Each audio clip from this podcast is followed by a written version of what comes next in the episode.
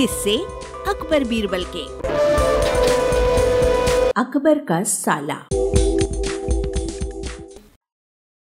अकबर का साला हमेशा से ही बीरबल की जगह लेना चाहता था। अकबर जानते थे कि बीरबल की जगह ले सके ऐसा बुद्धिमान इस संसार में कोई नहीं है।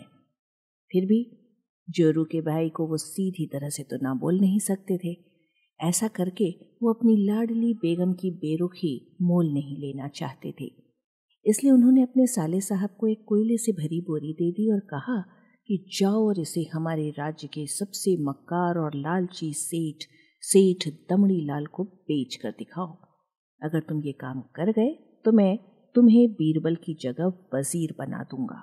अकबर की इस अजीब सी शर्त को सुनकर साला अचंभे में पड़ गया।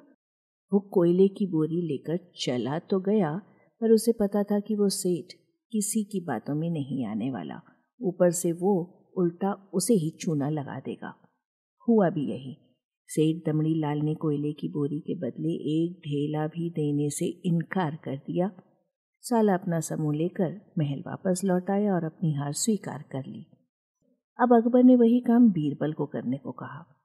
बीरबल ने कुछ सोचा और फिर बोले कि सेठ दमड़ी लाल जैसे मक्कार और लालची सेठ को ये कोयले की बोरी क्या? मैं सिर्फ़ कोयले का एक टुकड़ा ही दस हज़ार रुपये में बेचाऊँगा। ये बोलकर वो तुरंत वहाँ से रवाना हो गए। सबसे पहले उसने एक दर्जी के पास जाकर एक मखमली कुर्ता सिलवाया। हीरे मोती वाली मालाएँ गले में डाली, महँगी जूती पहनी और कोयले को बारीक सुरमे जैसा पिसवा दिया। फिर उसने पिसे कोयले को एक सुरमे की छोटी चमकदार डिब्बी में भर लिया। इसके बाद बीरबल ने अपना भेष बदल लिया और एक मेहमान घर में रुककर इश्तिहार दे दिया कि बगदाद से बड़े शेख आए हैं, जो करिश्माई सुरमा बेचते हैं, जिसे आँखों में लगाने से मरे हुए पूर्वज दिख जाते हैं, और यदि उन्होंने कहीं कोई धन गाड़ा है तो उसका पता बताते हैं। ये बात शहर में आग की तरह फैल गई। सेठ दमड़ी लाल को भी ये बात पता चली। उसने सोचा, ज़रूर उसके पूर्वजों ने कहीं ना कहीं धन गाड़ा होगा। उसने तुरंत शेख बने बीरबल से संपर्क किया और सुरमे की डिब्बी खरीदने की पेशकश की। शेख ने डिब्बी के बीस हज़ार रुपये मांगे और मोल भाव करते करते दस हज़ार में बात तय हुई। पर सेठ भी होशियार था। उसने कहा, मैं अभी तुरंत ये सुरमा लगाऊँगा और अगर मुझे मेरे पूर्वज नहीं दिखे तो मैं पैसे वापस लूँगा। बीरबल ने कहा, बिल्कुल बिल्कुल आप ऐसा कर सकते हैं। चलिए शहर के चौराहे पर चलिए और वहाँ इसे जाँच लीजिए। सुरमे का चमत्कार देखने के लिए भीड़ इकट्ठी हो गई।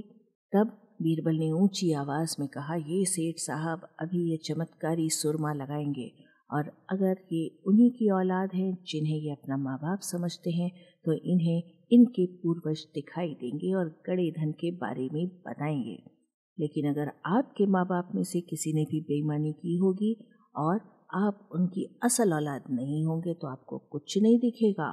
और ऐसा कहते हुए बीरबल ने सेठ की आँखों में सुरमा लगा दिया। फिर क्या था?